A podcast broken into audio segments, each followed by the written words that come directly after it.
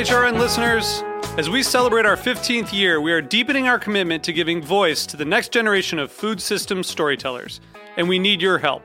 Our internship and fellowship programs help activate new possibilities for underrepresented and underestimated young people through experiential journalism, audio engineering, and production training.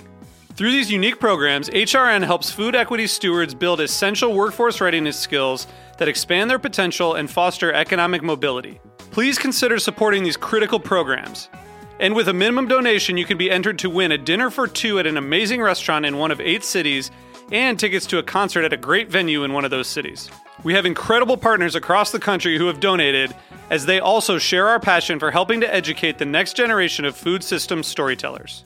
Check out heritageradionetwork.org/15 to donate and enter to win today. That's heritageradionetwork.org/15 to donate and enter to win today. And make sure you donate before March 31st. Thank you. Today's program has been brought to you by GreatBrewers.com, a social media marketing platform dedicated to promoting the world's great brewers and the beers they create. For more information, visit GreatBrewers.com. You're listening to Heritage Radio Network, broadcasting live from Bushwick, Brooklyn. If you like this program, visit HeritageRadioNetwork.org for thousands more.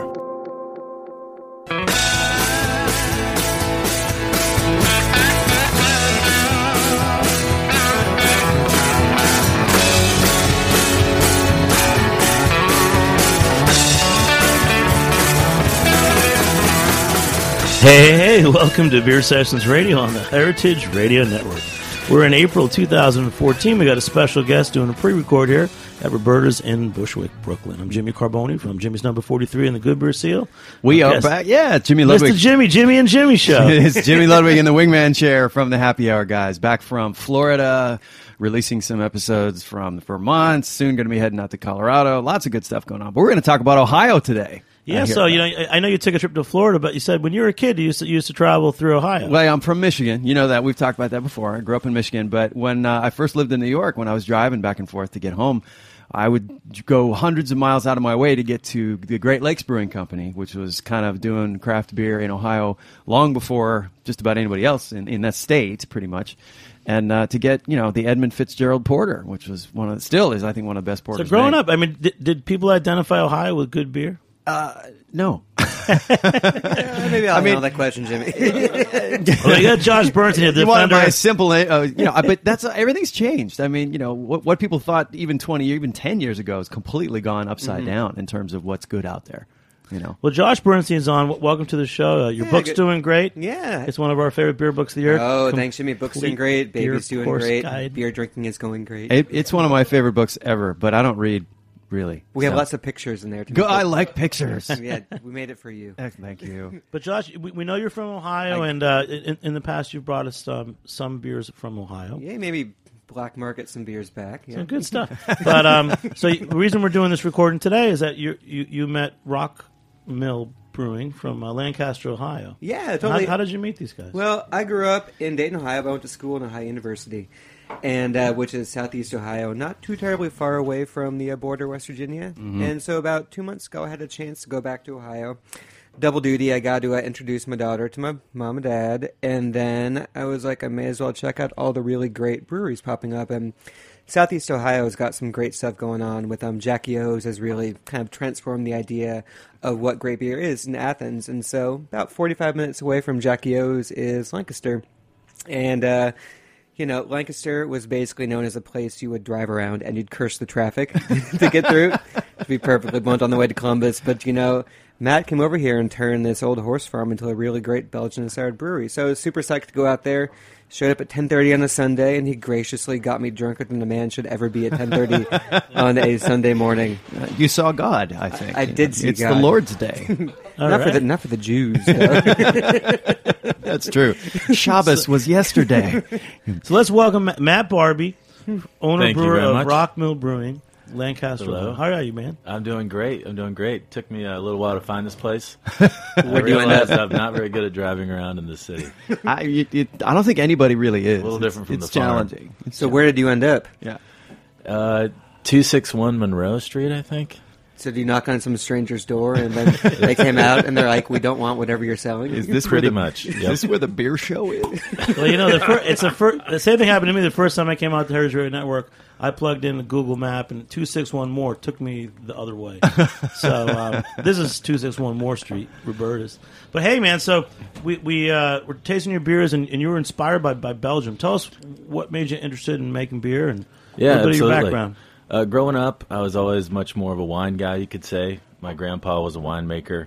I dabbled in viticulture and enology and had the opportunity to train with a sommelier for a while up in Chicago, Robert Jovic, who's still a good friend of mine. And honestly, growing up, I had a bit of a haughty attitude towards beer. I wasn't interested in it in its context with food. I certainly would drink and enjoy beer, but didn't think of it as a dynamic food pairing. So that all changed when I had my first Saison, which was from Brasserie Dupont. So we're saying that beer went from being, you went from being hottie to beer being a hottie. Oh, Jimmy. How was that? Oh, Jimmy. How was that? Not terrible. To be confused. I'll be here all week. Jimmy Carbone. Sexy I'll be here Brasserie Dupont bottle, and then I was just done. But I realized what beer could be. That it could be, a real depthful, concentrated flavor to be paired with different foods. And when I went at the realization, it was this whole new world that kind of opened up before me. And I found myself enjoying beer and food just as often as wine and food. It was a very refreshing change of pace. I still, really enjoy wine and am passionate about that. But I love kind of having access to both worlds now. So I guess, yeah, so what brought you back to Ohio then? And where did the... Where'd that moment go that you were like, I love beer, but, how are you going to make that a career?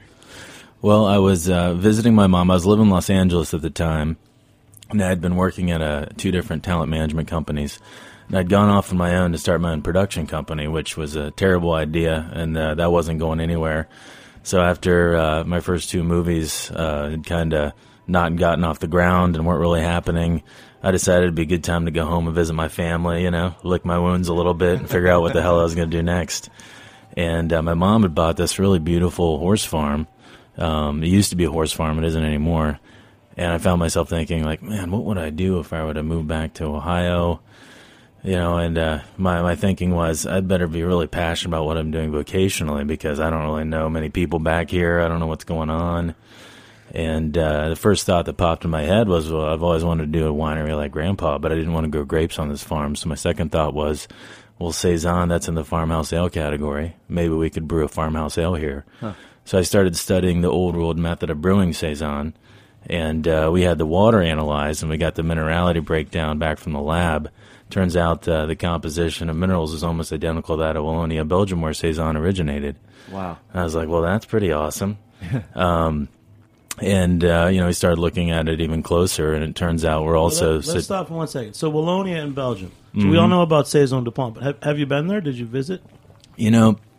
For a short time in undergrad, I lived in Luxembourg, which is right next door, so I traipsed back and forth through Wallonia, but that was before I'd kind of honed in on Saison. So, again, I was drinking beer, but I wasn't necessarily studying it. So I have been there, but not since I've gotten into brewing, so... You could say that I'm due to head back over there. When did you make your start? When did you officially get off the ground with this particular endeavor? Our brewery opened September 18th, 2010. We did an event and like 400 people showed up. I realized the power of free beer on that day. But that's why I'm here. That's why we're all here today. We don't get paid to be here. What free beer are you giving us right now? It's pretty good. It's awesome. We're starting off with my wit beer. It's the lightest beer that I brew, 40% wheat malt, coriander and orange peel in the aroma edition, and then we dry hop with a really citrusy hop from New Zealand, their Cascade. So I wanted it to be crisp, refreshing, citrusy. Nice starting point to a beer tasting. And did you bring cheeses to pair with it? I did. I brought some cheese. So did I, but it's not. Well, never mind. Is this cheese from Ohio or is it cheese? I was driving through Brooklyn today, and of course I was lost. And I saw this little cheese shop. And I was like, oh, maybe I can get some, some food to bounce. I really like to share the beer in context of food with people who haven't had it before. So I thought it'd be fun to bring some with me. And I popped into Bedford Cheese Shop, And this place is amazing. Good call. Yeah. And I lucked out. You stumbled on a great shop. I did. I just ambled in there, and these guys are just amazing. Did you drive here from Ohio? I did. Did you? Let's talk about road trips. Jimmy, it's not that far. It's like, well, let me tell you about road trips, gentlemen. Calm down. I've been fighting Jimmy, against what this for so many years. What did you have for breakfast, Jimmy? What did I have for breakfast today? Yeah. A cup of coffee and a handful of chocolate almonds. So you better have some cheese. All right. Okay. Let's talk about road trips. So it took you a long time to get out here. We're out here in Bushwick, Brooklyn. It's not that far. It's not that hard to get to. Well, last week I worked on the New York City Hot Sauce Expo. And one of our favorite hot sauce makers, Hellfire from Wisconsin, he also drove here, and he spent 10 hours finding the location next to Penn Station in Manhattan, which many people know how to get to. He ended up driving downtown all the way through Staten Island to New Jersey. Then he came back up the West Side Highway and ended up in Connecticut. Wow. I don't know what it is about you guys, road trips to Manhattan. Well, nobody likes to stop. You know what it is? In the Midwest, when we drive, we like to keep going. We don't like to stop at, you roll through stop signs because no one else is at the intersection. And the stoplight, there's only a couple of them in a town. So if there's more than three or four, you just want to keep going. So you just keep driving. And I think the thing, too, with New York, it's not that big. And so if you make a mistake, you have to keep going and swing back around. And so... It's just... Do not pass go. Do not pass go. Do not collect 200. So there is something. It's a Midwestern thing, and that takes back to Jimmy Ludwig driving through Ohio to get to you get to Great Lakes Brewing Company in Cleveland. Yeah. So, John, let's just take a step back. So there's a heyday of craft brewing, but what were some of the breweries in Ohio that you would have mentioned a few years ago? You said these are worthy of...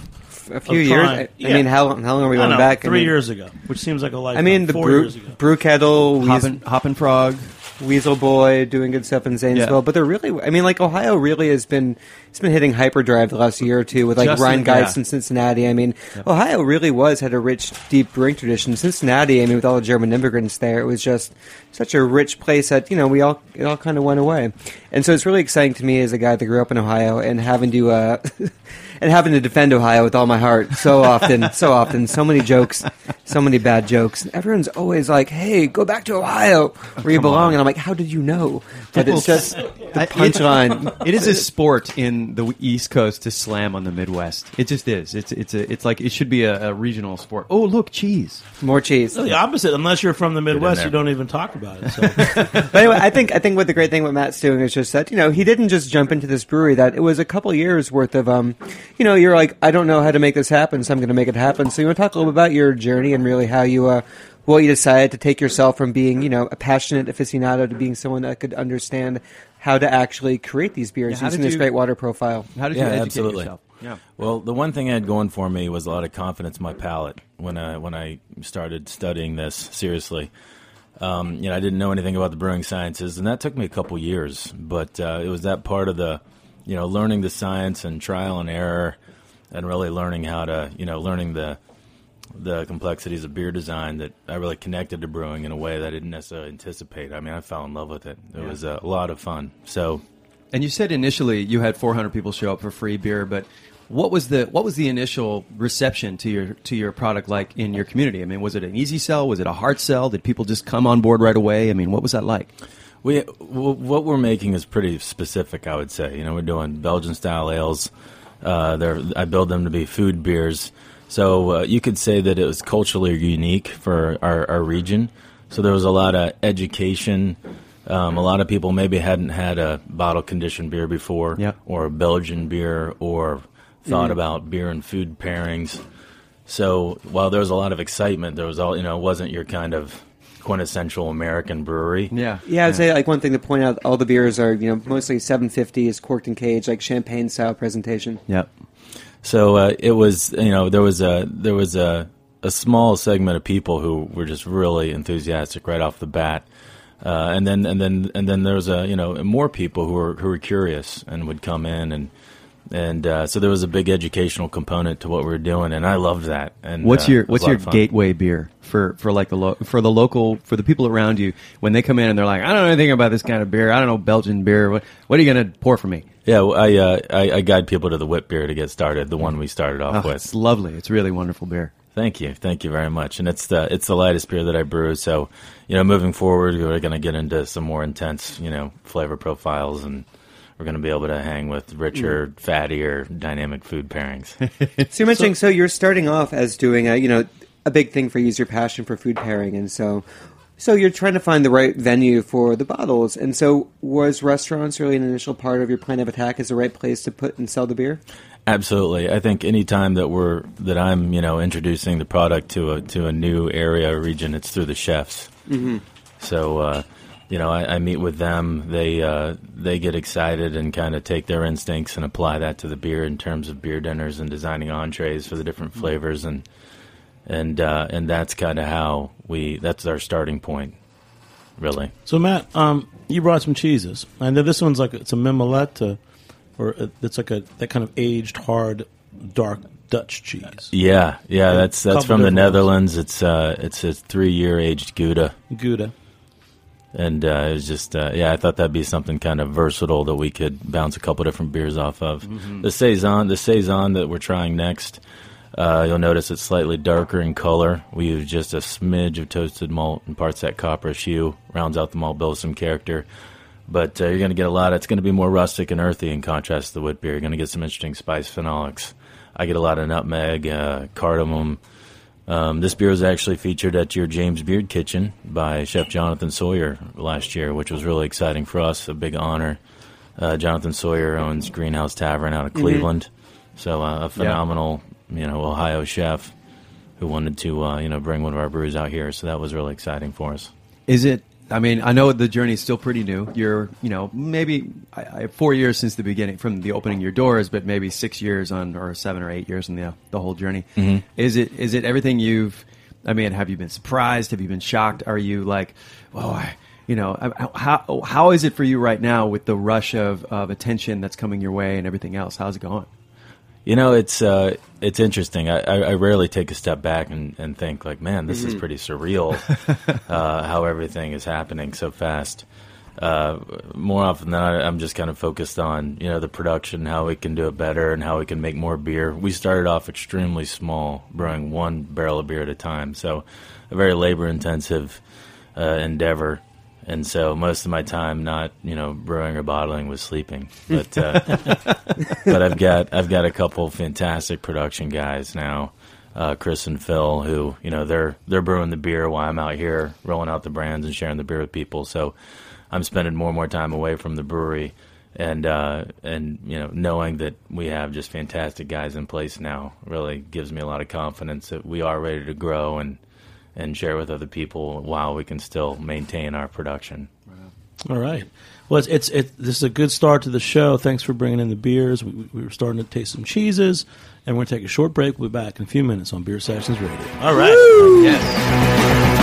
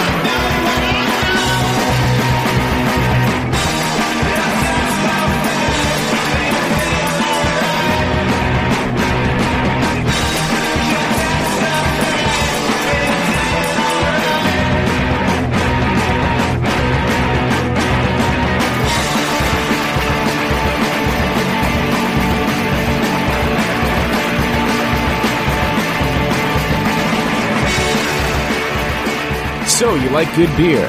Whether you're a craft beer pro or just had your first sip of an IPA, GreatBrewers.com is your number one beer resource on the internet. GreatBrewers.com bridges the gap between the world's great brewers and the consumers who enjoy their products. With so much information and misinformation out there, GreatBrewers.com focuses on education and leaves no stone unturned. Take the Great Beer Test on their website and browse through an extensive product catalog. Download their mobile Beer Cloud app, which includes a GPS beer finder, a beer sommelier, and descriptions for over 5,000 different brews. What are you waiting for? Back up that passion for craft beer with some solid information and education. Visit GreatBrewers.com today. Our Hey, welcome back to Beer Sessions Radio on the Heritage Radio Network. Right here at Roberta's in Bushwick in Brooklyn. If you haven't been out here, it's pretty easy to get to. You get on the L train, take the Morgan stop. If you're driving, you kind of got to know where you're going. And, hey, Jimmy, I'm having the double and some dark beer right now, and I'm in ecstasy. So we got some Mash Brothers chocolate. And what's the beer? You also don't have your pants on. Okay, that's a double. We're doing. I thought this was the no pants show. Well, didn't you get the? I didn't. Didn't you get the memo? Gentlemen, calm down, please. Matt Barbee from Rockmill. We got Josh Bernstein and Jimmy Ludwig. It's causing havoc on the show. We didn't have breakfast today, so. So most important meal. Tell us about this. One thing I like about your beer. So there's like a nice. It's not too hoppy. Mm-hmm. Tell us like the strengths. Because this is a different style of beer. It seems very food-friendly. Yeah, absolutely. Well, I'll speak to my kind of hopping technique real quickly. I use predominantly noble hop varietals, so they're all lower on the alpha-acid scale. And I actually use a lot of them. So in beer, the tannins are going to be coming from the hops. So I'm building in a lot of structure and backbone without imparting too many IBUs where they're going to kind of get ahead of everything else and maybe knock off the balance of flavors. So the bitterness levels are going to remain structural, but you still get a lot of that structure, like I said, and that gives the beers more backbone. So with our double, there's a lot of dark fruit flavor components up front. I get a lot of fig, that maraschino cherry from Luxardo, Italy, and then I use the Spalt Select Hop from Germany. Again, a real low alpha-acid hop. If you smell it directly, you get a lot of like wet forest, mushroom notes. So behind that dark fruit's going to come some earth. And I love pairing this with dark chocolate. Why did you pick this for dark chocolate? Because I did a pairing last night, and we had it with duck. It's similar to double. A lot of field research. You may have to do this many, many times. He also did not want to bring a duck in tonight to the studio. Hey, did somebody step on a duck? Oh, yeah. Thank you. One day I had some dark chocolate.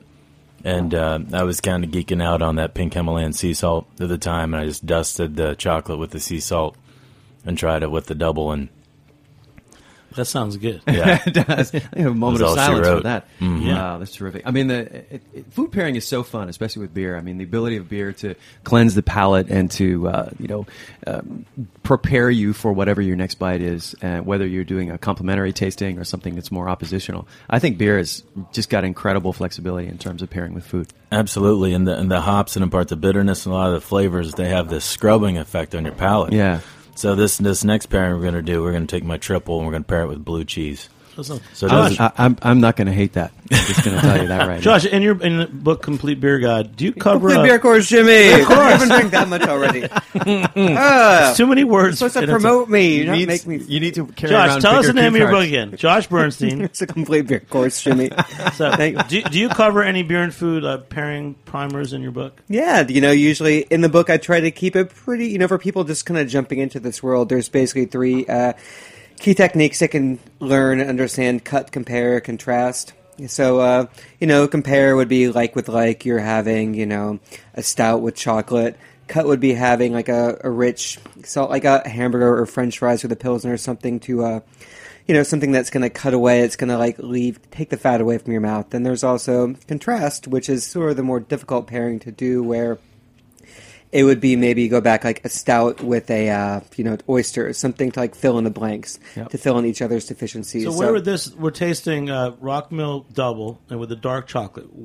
How would you rate that? I mean that's compare. Those definitely are compare. Yeah, it's finding those caramel notes within the beer, and they're kind of finding the sort of sweetness undercurrent riding through. Yep. And there's a lot of dark fruit flavors too that really pair well with the chocolate. But I love the fact that with beer you can be brave when it comes to food pairing, whether you're comparing or whether you're you're doing something that's completely oppositional. You can have some bravery about it. I feel like with wine maybe because there's such a the set of rules that have been ingrained in people's brains, you don't have as much adventure.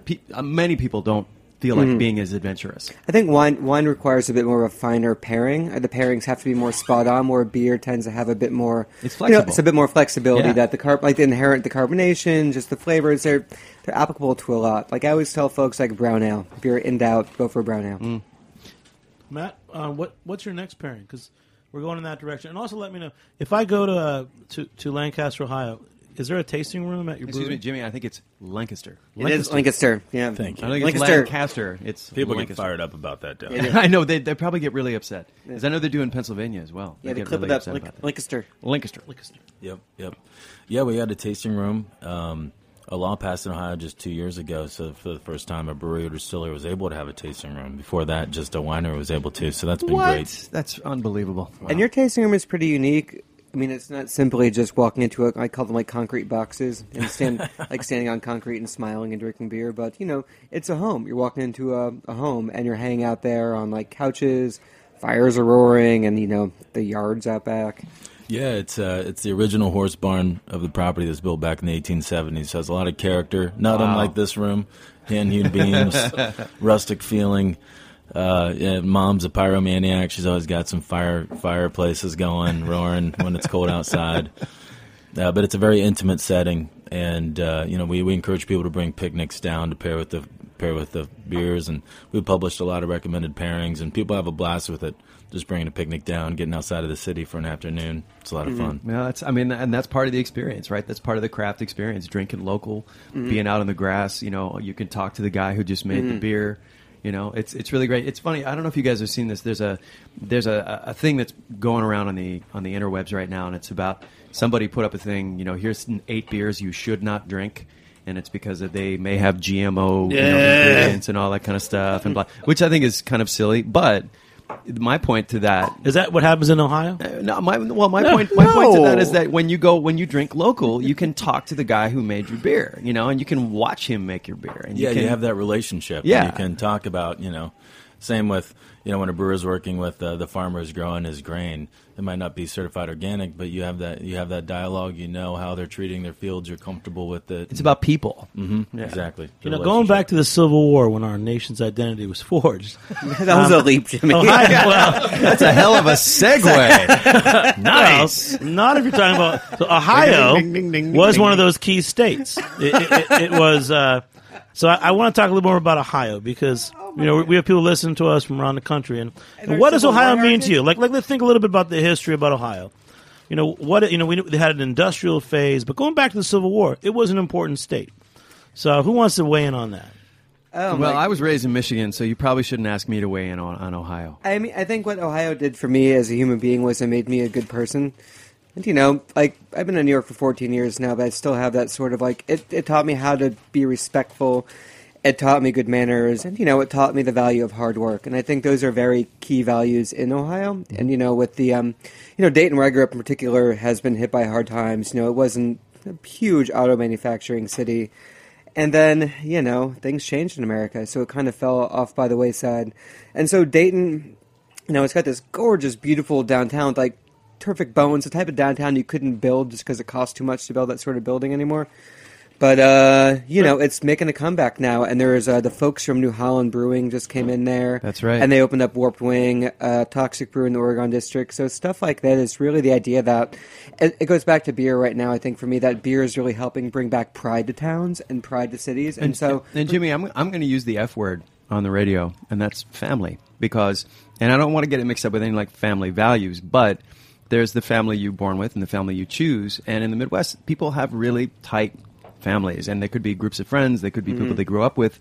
But, you know, can you speak to the people that you work with in your brewery? I'm sure they're like family to you, you know? Absolutely. Literally and figuratively. My mom's very much involved with the production. You know, my brother-in-law was our first production guy. You know, the only guy at Bloom Carroll High School I'd let date my sister. And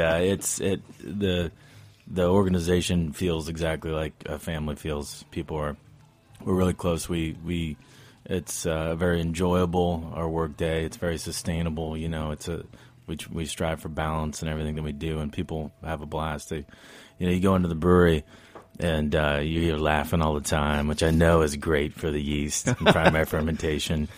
And you know, watching, you know, when we're doing a bottling event, how everybody works together and handles this, you know, uber finicky bottling line. It's something to behold. It's pretty cool. That's great, man. That's great.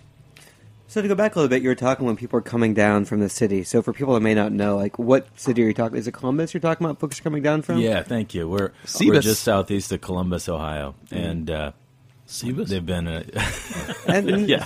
Cebus is real. It sounds like it's like pimping a teenager again. Cebus. That's like Cebus. Yeah. I think it's more written. That sounds like a transit thing. Cebus. Wait, Matt. How about let's have the next beer? You're like, shut up. Give Jimmy more blue beer. Cheese and Jimmy needs more beer. We're going to do the blue cheese and the triple right now. And there's amazing. There's an ice cream maker. Who's got the triple? Let's pass it around. Yeah, I think the triple's right over there. There's an ice cream maker out of Columbus, Jenny's Splendid Ice Creams, who now is selling her ice cream here in New York. And she actually made a beer or an ice cream flavor with this beer. I've met her. Have you? I met her at an event, yeah. Yeah, Jenny was great. She did for my book release party at Brooklyn Brewery, they paired Jenny's ice cream with Brooklyn Brewery's black chocolate stout. I think that's where I met her, Josh. She wasn't there, but you met probably someone that you met her ice cream.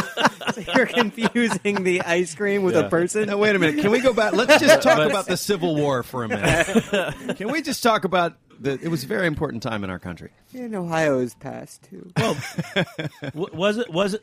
So what I'm learning is that despite what we think of all these cities, Dayton and all these industrial cities, but was much of Ohio agricultural? Or it must have been back then, right? Oh, yeah. I mean, it is, but you're talking like it's a state of 10 million people, and it's not tiny. I mean, there's a lot of folks that live there, and I mean, there's more innovation that came out of Dayton than most other cities, like flight, cash registers, two key things in your pretty much daily life. Mm. And so came out of Dayton, Ohio. And there's a lot of pride about what the past was, and people are trying to reclaim it. It was always a state of innovation, a state of hard work, and a state of just like, promise. You could go there, work hard enough, think hard enough, dream hard enough, and you could make it happen. So I think we're seeing it happen again. So, Matt, why did you pick the blue cheese to go with the triple? It doesn't get much richer or fattier than a blue cheese. And, I was talking about the hops and the scrubbing effect it has on the palate. So when you take in the triple and then, eat some of that cheese, that scrubbing effect from the hops allows your palate to gain separation from the fat. So, it extracts and features, flavor notes that you weren't able to perceive before in a really beautiful way. So I love, it's been said that wine and cheese is like arm wrestling versus beer and cheese, which is like holding hands. And I think that's really exemplified in the triple. You sound like you're a Southern boy. Wow. Can I steal that? Yeah, I did. That's really good. Jimmy's going to go back, and every good line he's going to use in his show happy hour. Guys. That is show business. So what? This is like the steal what works. That's the trial grounds for your good lines? No, I bring all my good stuff here, man. All my good stuff gets used up here. I think the other line to steal is if it grows with it, it goes with it. Is the other sort of like. The old tired maxim for pairing on there. So I want to ask you what I was going to ask you, and I know the answer, but I'm still going to ask you. What do you want to know? Just tell us. There's a great video on your site, and the one thing I noticed is you had that nice white dog. Yeah, I'm sorry, man. I appreciate that. That was Scooby, and we lost Scooby about a month ago, tragically, with the car accident. Oh no! Not far from the farm, and. I'm glad you brought it up because I brought a very special beer for us to share together in his honor. I did a one-off. The double that we just paired with the dark chocolate, I aged that in Ohio whiskey barrels, a fantastic microdistillery in Columbus called Middle West Spirits. Mm-hmm. And so we're going to do our first music festival on the farm May 10th, and we're going to that's going to be your only opportunity to try this beer that I created in Scooby's honor outside of this afternoon. What is this beer right now? Is this beer? How is it named? That's a good question. We're working on the design right now, and it's basically gonna. We have the photograph picked out, and it's Scooby. He was this White Lab Pyrenees mix. Really just strong, amazing dog. He's in the tasting room all the time. So anybody who's been to the tasting room, Scooby's just a part of the experience. He was a very lovable dog. Yeah, he's quite a cheesemonger. Yeah, here's to Scooby. So yeah, cheers to Scooby. All right.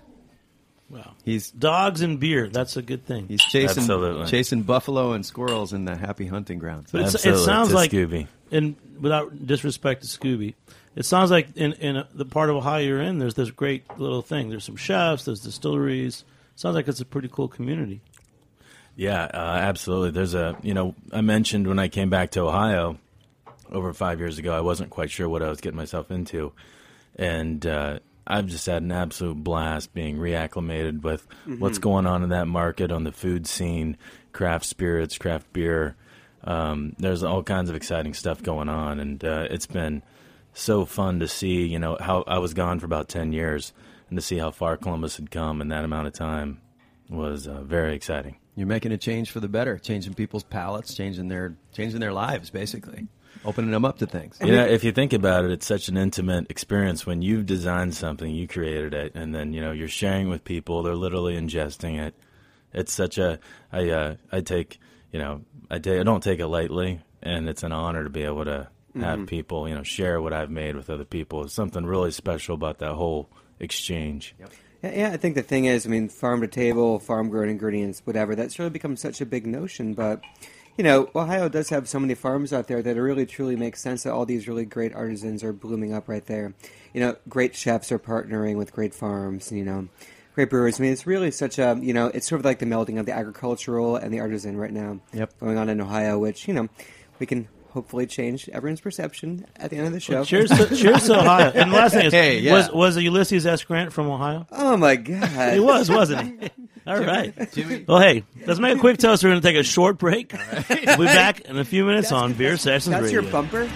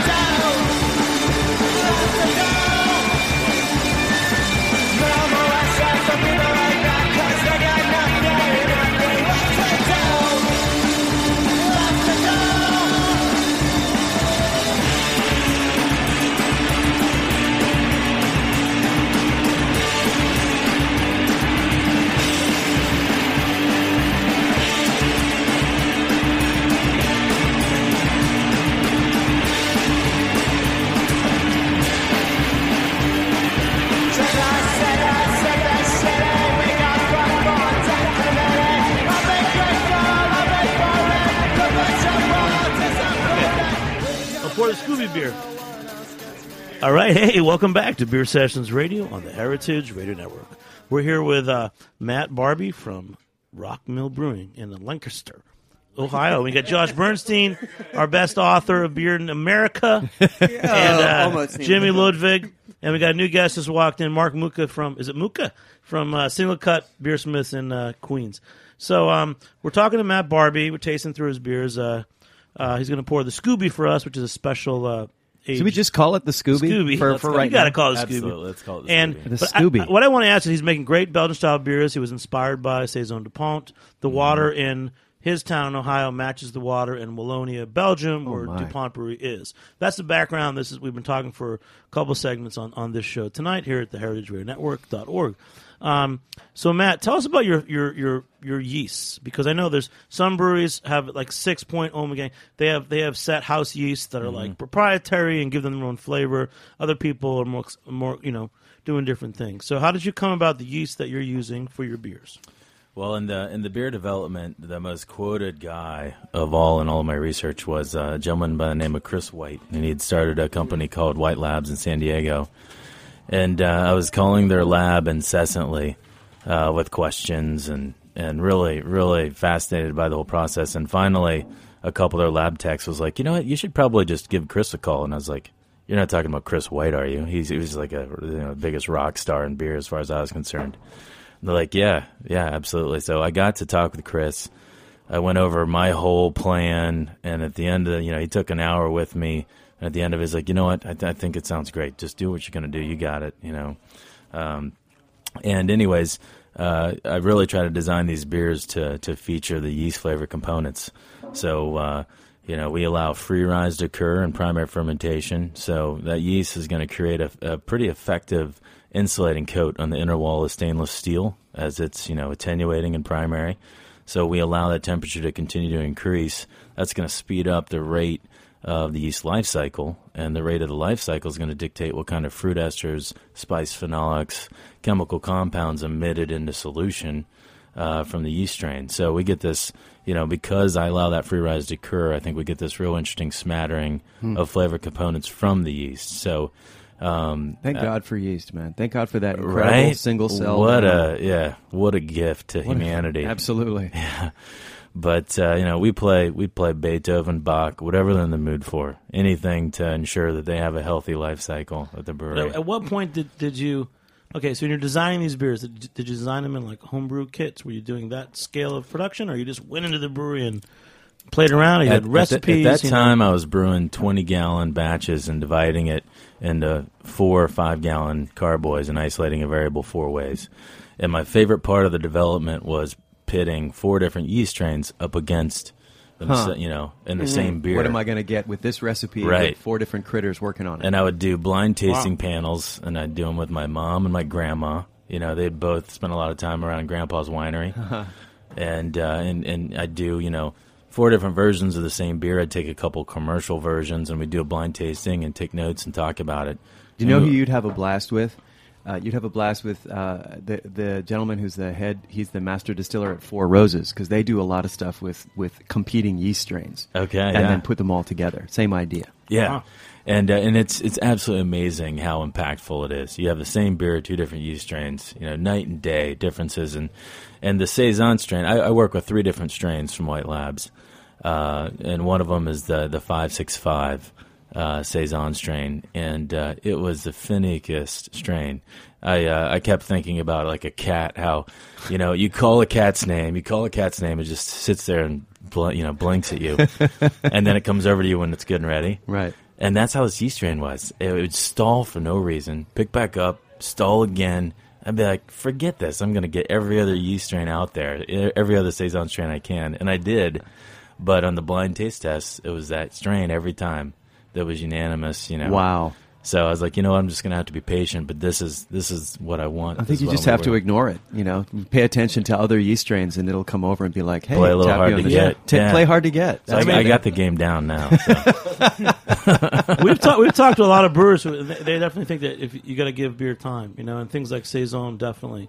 But, like, there's a nice little funkiness to this. Is that really from the yeast? Is that what makes it funky? Yeah. Yeah, absolutely. I am lost in the whole world. I'm completely lost in the Scooby beer right now. Mm. This barrel-aged. It turned out really good. It's fantastic. I mean, it has. It's Matt, I didn't even get any. Oh, what? Come on, where's my Scooby? Is that it right in front of you? That's it right in front of you. It's right there. The Scooby, the unlabeled Scooby. Yeah, unlabeled. Yeah. The label's still in development. Brian Kellett is our designer. We're cool like that here. He's genius, and he's putting together a really cool label to honor him.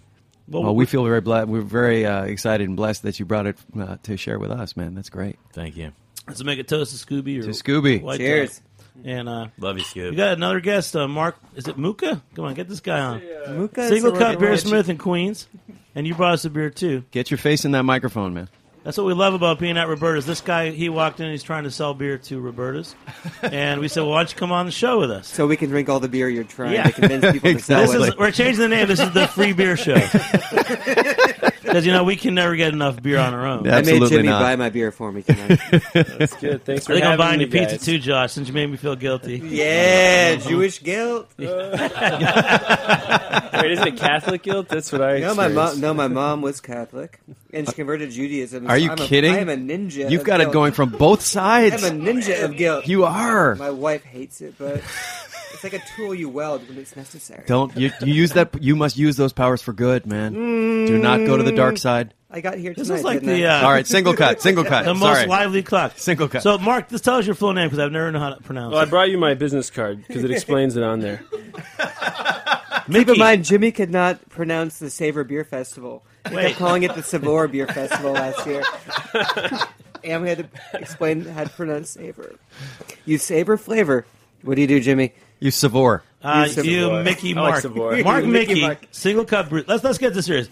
You have a new beer coming out. It's spring 2014. Yeah, we did this beer last year, but only for the tap room, and people loved it so much we thought we'd bring it back strong this year. It's called the Kim Hibiscus Sour. It is 4.1%. What? Sour beer. We did a sour mash, let it sit in the mash tun for 24 hours, and then infused a little hibiscus and black currant into the beer. So we're getting really excited. We got Queens Beer Week coming up at the end of the month, and we're going to release it just for Queens Beer Week. And then after that, we're opening it up to whole NYC. That's great. When this show airs, we're not sure when. It might be the middle of Queens Beer Week. It might be after. But that's a cool thing. One thing I want to reflect on is you guys have I think you're a good case study in what it takes to open a brewery, because you guys opened over a year ago. You dealt with Hurricane Sandy and bureaucratic delays because things like government offices were closed and all this other stuff. But still, it took you a while. When you set up your system, you had to really get used to making the beer in those systems and developing your markets and developing your team. And now over a year later, you guys are just rocking out. But you had to stick through that first year, didn't you? Oh, yeah. Not easy. Not for the faint of heart. A lot of sleepless nights and a lot of 70, 80-hour weeks in there, learning how to operate the 30-barrel system that we have. Just getting the mill to crush our grain right was enough to drive us crazy. I feel like that's a common story in the craft industry, man. There's always this sort of long, dark night of the soul that these people go through, whatever challenges, whatever hurdles you go through. I mean, it's the stuff of Hollywood movies. You know, there's always this moment of crisis, of climax, before you can get on the straight and narrow. You know? And it's often the smallest thing, too, that really dooms you. I was just did a story for Bob about Ben's beer scene, and when I was talking to owners of the chutes, and so basically they had a hole in the mill, and it basically, like, some dust would leak out and it would infect the beer, and so that basically made them ruin batch after batch after batch. So dump out the beer. And so something so small, like you've built a brewery, you've gotten everything down, you've hired the right folks, but yet a hole the size of a pinprick is basically ruining you. Wow. Yeah. Well, I'm going to jump in on this because Steve Hindy from Brooklyn Brewery, his book's coming out soon. Yeah. Or may have been released by the time this show is on. But one thing he wrote about was that's why all the craft guys have to stick together. And that's why we do a show about craft beer. Because the big guys, the real big breweries and the big international corporations, they could conceivably buy up every batch of barley and hops and yeast in the world and all the equipment. That's depressing. You know, so it's out there. So each one of you guys is going through this, and you know, Matt, you're going through every day and every year. You're learning how your system works and the flaws, and you know, you're coming up short on cash, and that's why we, as an industry, as bar owners and media and customers around the country, we have to support the craft people, and we don't usually call it out, but I'm calling it out on this show. You have to buy craft. And if it's not a local brewery, it's not a regional brewery, it's not a craft brewery, you're really hurting all of us and all the choices that we had. And the changes that have happened, just talking about having home brewing in 50 states. And, you know, the laws that in Ohio now, you know, Matt can actually have a tasting room in Ohio. These are laws that people want, and they're good for us. It's good for the community. They're good for the community. They're good for jobs. And it's good for beer and for food and everything. So all I'm saying is, you know, listen to these guys. Thanks for listening to our show and listen to our stories, because it's not like this didn't happen overnight. And, you know, there's still the big evil empire that could, you know, buy up all the hops or something, and that's happened before. So, wow. Josh, why don't you weigh in a little bit on the craft industry before we close off? God, you're on your... I'm on a soapbox tonight. You're on your pulpit. Now it's something about Ohio. I think about Ulysses Grant and the Civil War, and, and then Steve Hindy's book, and, you know, it's a soapbox. I don't even know. Look, I don't even know where you want me to go with this, Jimmy. You flummoxed me right here on this. I'll take it for a minute. You think about it. All right. Let me just say this. I'm a theater actor. I do television, film. I do lots of theater. But the truth is, theater will never go. People say theater's a dying art. It'll never go away because there'll never be a replacement for a live person on stage speaking to a live audience. Just like that's why craft will never go away, because there's never going to be a replacement for being able to go to a brewery, meet the brewer, watch him brew his beer, and give him your money to buy beer and keep your money in the community. Mm-hmm. That's never, ever going to go away. Yeah, I think people will go to their TGI Fridays, they'll go to their Chili's, go to their chain restaurants, but, you know, there's always going to be a need for the small, locally owned restaurant that you want to go to.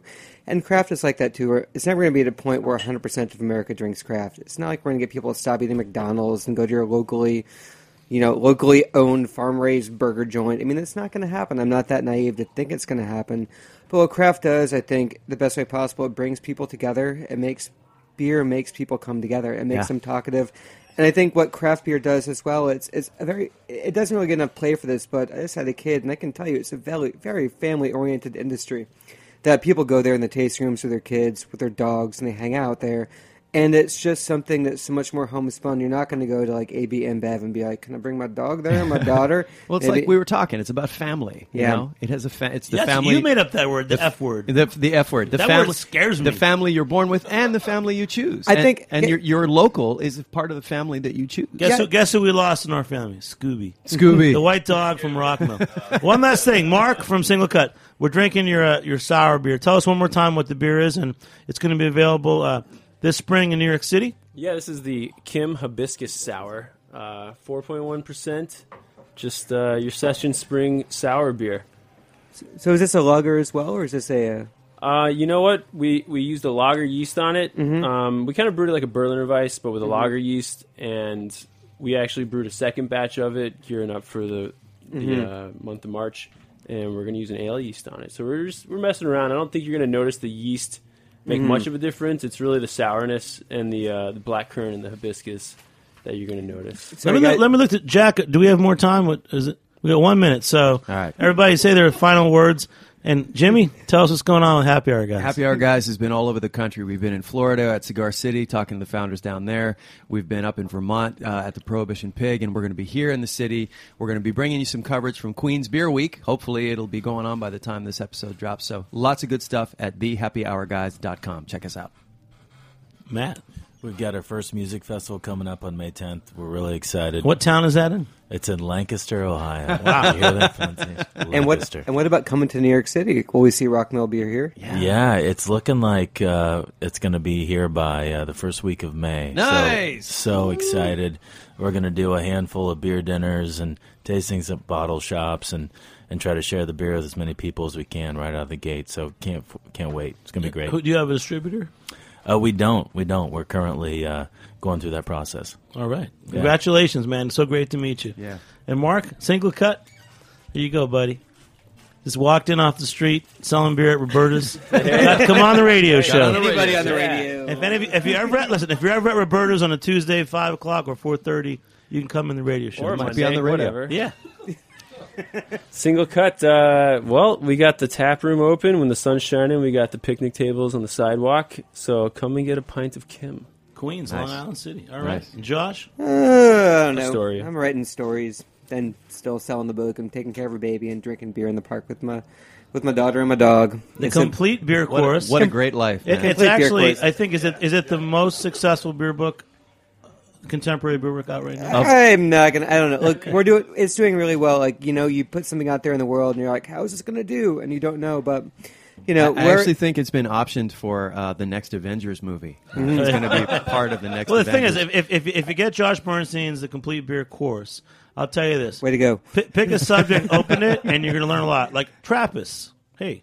It's you know. Yeah, we tried to make it as easy reading for people to find out everything you need to know to walk into any bar, like Jimmy's number 43, and find out anything on tap. Had you like I that love little that self- bar. And when you listen to the show, that bar too. if you get Josh's book, Complete Beer Course, and you have any questions about Trappist beers, tweet us at beer_sessions. And if you don't tweet and you think that we don't need to do that anymore, email us at jimmypotsandpans@gmail.com. All right, guys, this has been a great show. It will be airing sometime in spring 2014. We had some great people on the show tonight. Thanks, everybody, for coming on. Most of all, I'd like to thank our sponsors at GreatBrewers.com who helped to bring this podcast to you tonight.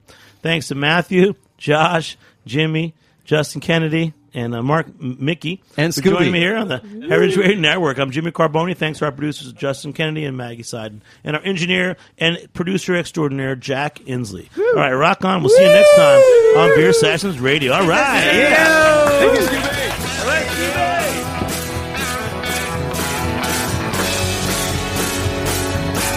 Jimmy. Thanks for listening to this program on heritageradionetwork.org.